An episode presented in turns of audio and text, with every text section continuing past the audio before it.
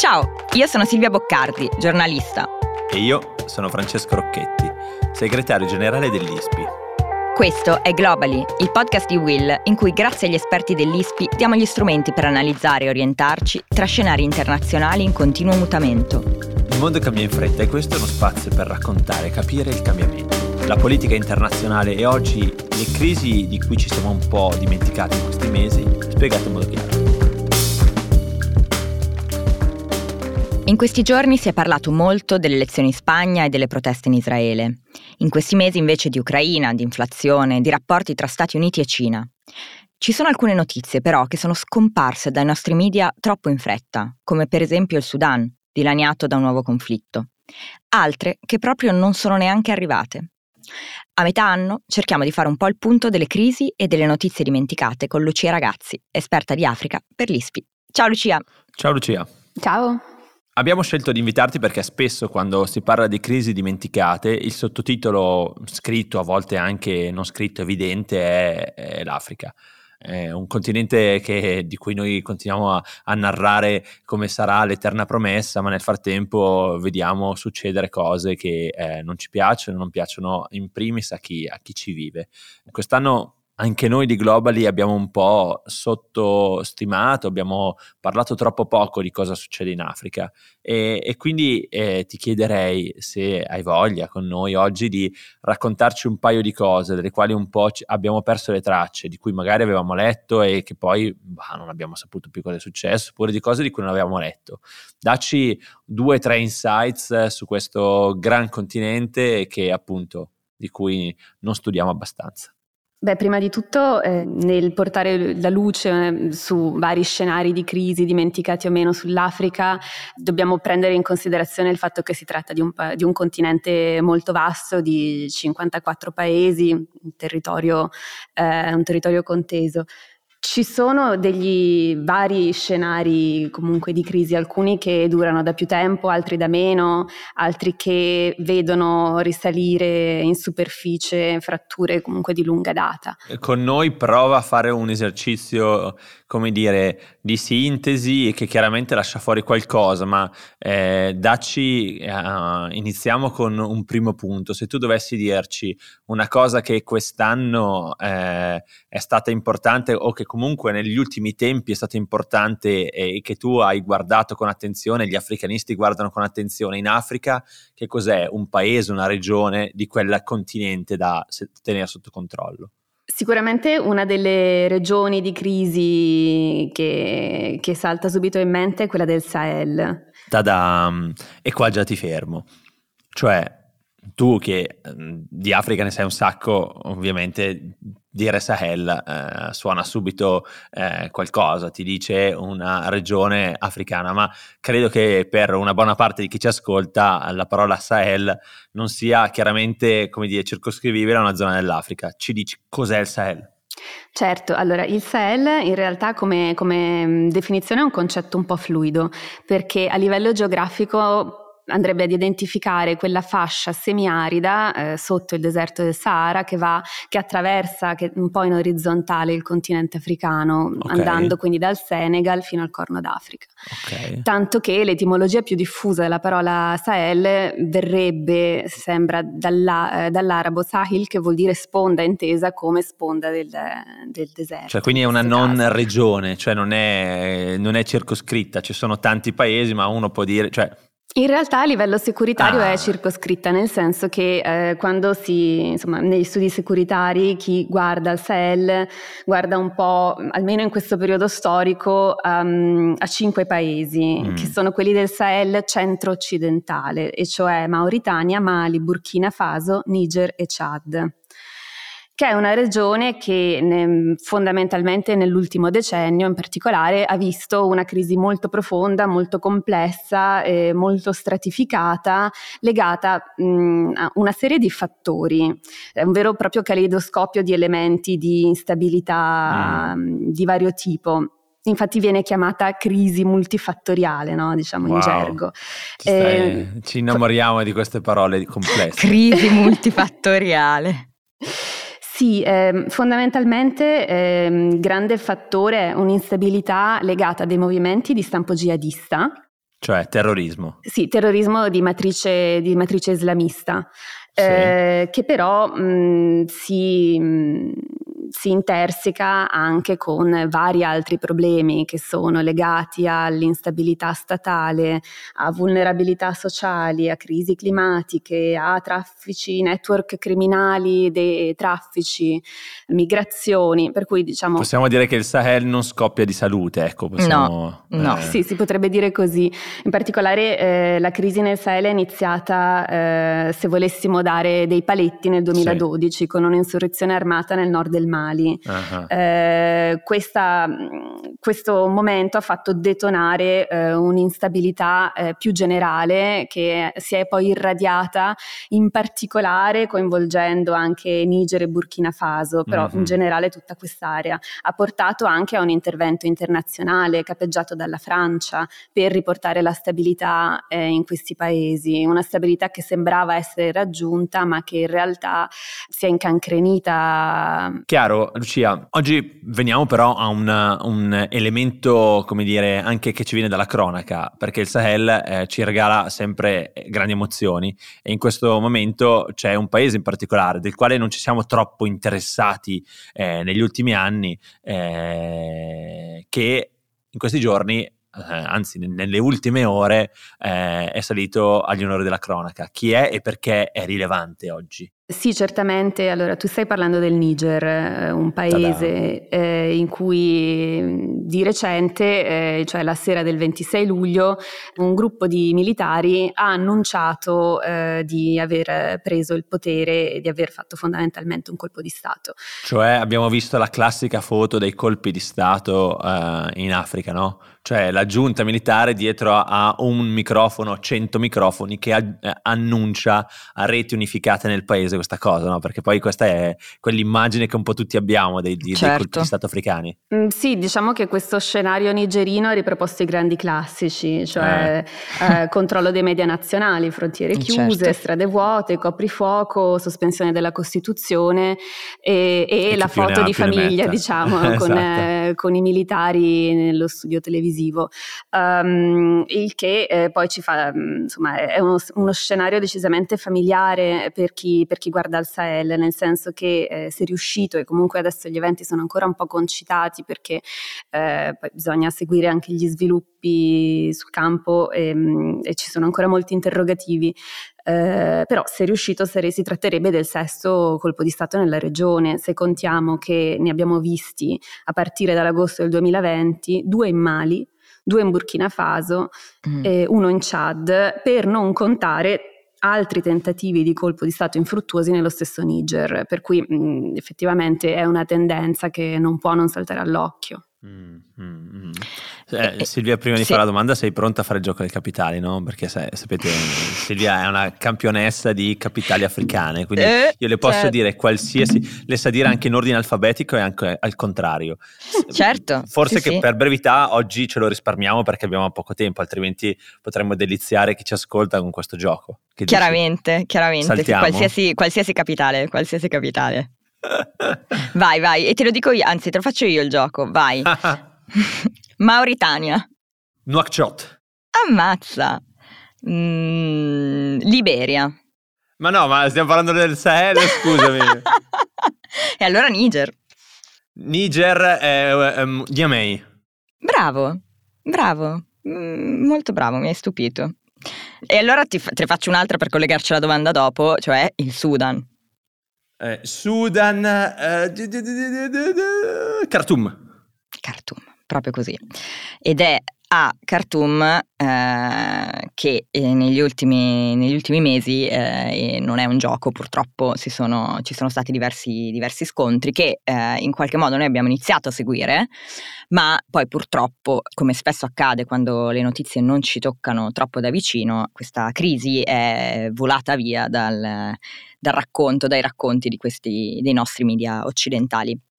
Il Sudan è il terzo stato africano per dimensioni e ormai sono 100 giorni che è in un conflitto che ha per ora eh, provocato la morte di almeno 3.000 persone e come spesso accade in questi casi il bilancio è totalmente provvisorio. Lucia, ci puoi dare una panoramica di che cosa sta succedendo ora in Sudan? Nel senso che noi sappiamo che c'è appunto questo scontro fra l'esercito ne abbiamo regolare. insieme. Ne abbiamo parlato insieme, esatto, tra l'esercito regolare eh, del generale Al-Buran e i paramilitari di Emetti però diciamo non, non, non, ne abbiamo più sentito parlare, non abbiamo più seguito questo, questo, scontro, quindi c'è effettivamente una parte tra le due che sta eh, vincendo, tra virgolette, non sappiamo più niente di quello che sta succedendo in Sudan. Sì, come spesso accade quando un conflitto inizia c'è giustamente un picco di attenzione e poi eh, laddove inizia a protrarsi l'attenzione va anche altrove mentre il conflitto continua come spesso accade in questi paesi. Eh, il conflitto in Sudan ehm, rimane molto alto intensi- in intensità rimane molto, molto grave in termini di quanto coinvolge l'intero paese, in termini di impatto sulla popolazione civile. Facendo un ripasso, eh, questo conflitto è iniziato il 15 aprile, per cui insomma abbiamo da poco raggiunto, come dicevi tu, eh, il paletto dei 100 giorni tra queste due ali delle forze armate, un, uno è l'esercito regolare, le forze armate sudanesi, e l'altro è questo corpo paramilitare delle RSF, eh, le forze per il sostegno rapido. Lo scontro tra, tra le due parti è sfociato in uno scontro proprio di battaglia strada per strada nella capitale, attacchi aerei e poi si è allargato anche al resto del paese, in particolare, ma non solo, nella regione occidentale del Darfur. Ehm, e in questo momento non accenna a placarsi, nel senso che gli scontri continuano sia nella capitale che altrove. È difficile capire eh, chi stia avendo la meglio nel senso che le RSF potrebbero avere un maggior controllo su Khartoum, però anche le forze armate sudanesi hanno controllo in buone parti del paese. Inoltre non è chiaro che cosa succederebbe se uno dei due leader dovesse essere catturato, cioè questo porrebbe fine alle ostilità, non è detto. È molto preoccupante la situazione in Darfur, ehm, dove arrivano notizie di violenza anche su base etnica da milizie arabe, forse eh, affiancate alle forze di supporto rapido che però negano contro le tribù non arabe, eh, dimensioni che fanno temere un possibile ritorno delle violenze, della pulizia etnica che ha reso tristemente noto il Darfur nel 2003, quando le violenze hanno portato alla morte di, si stima, 300.000 persone. Ci sono state testimonianze di sepolture di massa, crimini molto gravi continua l'impatto sulla popolazione civile, si parla di almeno 3.000 vittime. Secondo le Nazioni Unite gli ultimi dati sono di 2,6 milioni di sfollati interni e 750.000 rifugiati negli altri paesi, soprattutto verso il Chad. Quindi ecco che andiamo a toccare di nuovo quella regione del Sahel di cui certo. abbiamo parlato poco mm. fa, anche per mostrare come questa instabilità eh, poi non ha veramente un confine netto e che poi un'instabilità in un paese porta anche effetto domino nei paesi vicini in termini di rifugiati, in termini di, di gruppi armati, in termini di, di, pressione anche sul governo che poi a sua volta può sfociare anche in tensioni interne, no? E noi, da parte nostra, diciamo, la comunità internazionale, come si sta comportando nei confronti di questo conflitto? Perché chiaramente ci sono molti elementi in gioco, no? C'è, c'è l'Egitto, c'è la Russia, ci sono gli Stati Uniti, insomma, ci sono diversi eh, fattori che probabilmente influenzano o non influenzano questo conflitto. Certamente, ci sono stati vari tentativi di mediazione portati avanti da attori diversi. Il primo è stato cappeggiato dall'Arabia Saudita e dagli Stati Uniti con i colloqui di Jeddah che ha portato a diversi cessate il fuoco, però spesso violati e questo processo di mediazione non ha portato a risultati concreti. Altri tentativi di dialogo sono stati portati avanti dall'Unione Africana, dall'autorità intergovernativa per lo sviluppo, cioè la comunità regionale IGAD sotto la guida del Kenya, ma mh, anche questi due non, sono, eh, non hanno portato risultati significativi. Il 13 luglio ha portato avanti uno sforzo l'Egitto invitando eh, i rappresentanti dei sette paesi con cui il Sudan confina, anche per mostrare come questo paese sia veramente al crocevia eh, di, insomma, di, degli interessi di tanti paesi, essendo proprio collocato in una regione, al centro di una regione cruciale. Si attendono sviluppi. La questione è che insomma, salta all'occhio come ci siano tanti tentativi di mediazione diversi che si sovrappongono, che a volte vanno in competizione. eh, mentre sorge il dubbio che eh, le due parti in, in, causa, in conflitto in Sudan, siano più preoccupati di guadagnare terreno sul campo che di farlo eh, seduti accade. attorno a un tavolo. Ma eh, Lucia, grazie per questa, dire, per questa un po' luce su alcuni, alcuni elementi, una crisi di cui avevamo parlato ma di cui ci siamo abbastanza dimenticati tutti e di una regione che non tutti conoscono e che appunto è una regione instabilissima. Io resterei un attimo in Africa, visto che siamo in una puntata luglio-agostana, eh, per provare a dare una, un, elemento, anch'io ho pensato a cosa ci siamo dimenticati di dire quest'anno. E forse eh, un elemento eh, di cui non abbiamo parlato è quello dei BRICS. E I BRICS è questo, è questo, nome un po' strano, un po' eh, nato più di vent'anni fa, credo all'inizio degli anni 2000, un'era geologica fa, eh, eh, coniato da un economista di Goldman Sachs per identificare alcuni paesi eh, che erano Brasile, Russia, India e Cina inizialmente, poi si unì anche Sudafrica, quella famosa S, eh, che erano dei paesi che stavano crescendo a dei ritmi molto interessanti in cui bisognava investire. Eh, e quindi era un po' una parola limitata al mondo degli investitori, poi adottata anche dai BRICS stessi per autonominarsi, che hanno iniziato a ritrovarsi dal 2009, se non sbaglio, hanno iniziato a ritrovarsi ogni anno con dei summit.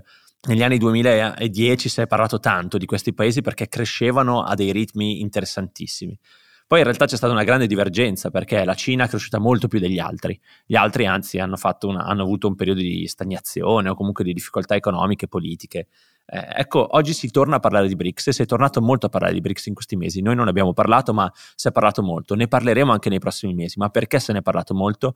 Beh, perché c'è una, un tentativo di revitalizzare questi BRICS, un po' perché ci sono dei protagonisti che tornano. Lula, eh, che fu un, il grande iniziatore di, queste, di questa, il grande propulsore anche di questa iniziativa BRICS, è tornato al potere. E un po' perché si cercano modi alternativi, alleanze alternative a quelle occidentali, e questa può essere una di quelle che questa alleanza eh, si starebbe allargando. Si, si, dice che appunto ad agosto, quando si ritroveranno in Sudafrica, potrebbero in, fare ingresso in questa alleanza di paesi che poi non si capisce bene che agenda abbia, che modo di votare, perché ci sia un'alleanza, ecco, quali, è un'alleanza molto strana, è possibile che entrino altri 13 paesi, quindi si allarga tantissimo, un po' per fronteggiare quelle che invece sono le alleanze storiche forse occidentali, il G7, il G20, tutte queste alleanze di paesi che prima magari di grandi meeting internazionali si ritrovano e decidono un po' come votare o capiscono come voteranno gli altri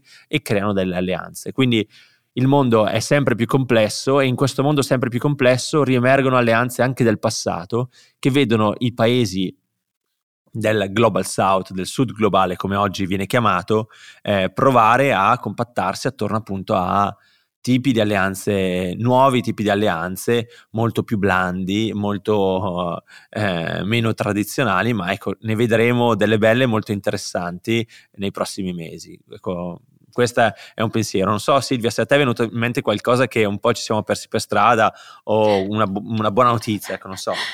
Allora sì, in realtà pensando ieri a che cosa, a che cosa potevamo raccontare, ho legato, vorrei raccontarvi di, di, una buona notizia per una volta e la buona notizia Olè. riguarda un tema di salute. Poche settimane fa sono stata in Costa Lavorio, eh, sono tornata con eh, un brutto male, non capivo che cosa fosse ho pensato a tutto, ho pensato che fosse tifo, ho pensato che fosse eh, malaria, alla fine era soltanto un brutto batterio probabilmente perché mi sono magnata la qualunque anche per la strada, quindi eh, un po' me lo meritavo probabilmente, ma ecco il pensiero è andato anche alla malaria.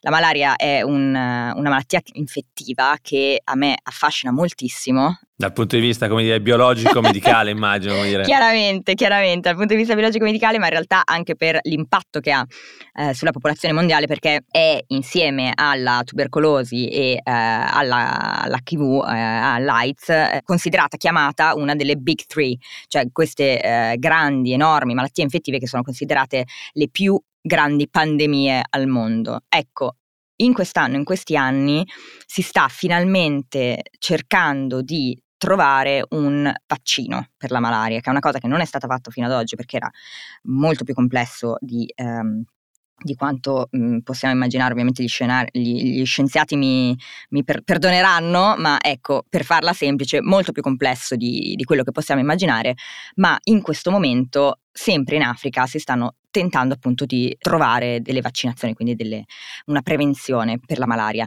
In Kenya in particolare sono stati fatti dei test, io sapevo anche in Burkina Faso precedentemente, ma questi test che vengono fatti attraverso il programma di immunizzazione nazionale fatto, diciamo, coordinato dall'OMS, il cui obiettivo era quello di valutare l'uso del vaccino soprattutto nei bambini. Cioè c'è a... un vaccino? C'è un vaccino. Questo vaccino so, sono dei, diciamo, sono dei trial, siamo già, siamo okay. già oltre i trial, ma questo vaccino è ovviamente molto costoso. Quindi il grande problema dei vaccini quasi sempre è che costano troppo e quindi per mm. essere diciamo dati alla popolazione in modo massiccio eh, bisogna trovare il modo di renderli più semplici. Eh, in questo caso c'è, c'è stato appunto questo tentativo su dei bambini e il, a distanza di tre anni le ospedalizzazioni dei bambini sotto i 5 anni per malaria grave sono diminuite tantissimo, cioè c'è proprio stato un calo totale delle morti infantili e questo secondo me è una notizia meravigliosa perché ci sta dicendo che la scienza, eh, anche se oggi appunto andiamo sulla Luna, eh, giriamo intorno a Giove eh, e poi ci facciamo la guerra tra di noi, la scienza va avanti imperterrita e riesce comunque a trovare delle soluzioni a mm, diciamo malattie che si pensava sarebbero state endemiche per sempre in certe, in certe zone. Mi faceva piacere finire con questa notizia perché abbiamo parlato appunto di Africa, di Sahel in modo molto tragico, molto duro. In questi giorni appunto assisteremo a quello che sta succedendo in Niger, ma ecco per una volta dare una buona notizia e dire eh, sì. qualcosa sta andando bene effettivamente e il mondo non va tutto a rotoli, soprattutto in questo caldo pomeriggio di luglio. Mi sembrava la cosa giusta da fare. Che bello, vedi perché sei la, la migliore co-host che io possa avere perché riesci a chiudere in positivo anche quando siamo stanchi, affaticati a fine luglio, eh, guardiamo le vacanze, per inciso Globally eh, non va in vacanza. Non va in vacanza. Cioè, noi andiamo in vacanza, quindi magari sentirete un po' di cicale in sottofondo, sentirete altro, ma ci saremo. Eh, ringraziamo Lucia perché Grazie. è sempre importante guardare anche le cose meno guardate dagli altri ed è uno degli obiettivi di Globally che ci siamo posti sin dal primo giorno. E Silvia, eh, noi ci sentiamo la prossima settimana. Sì, buona settimana.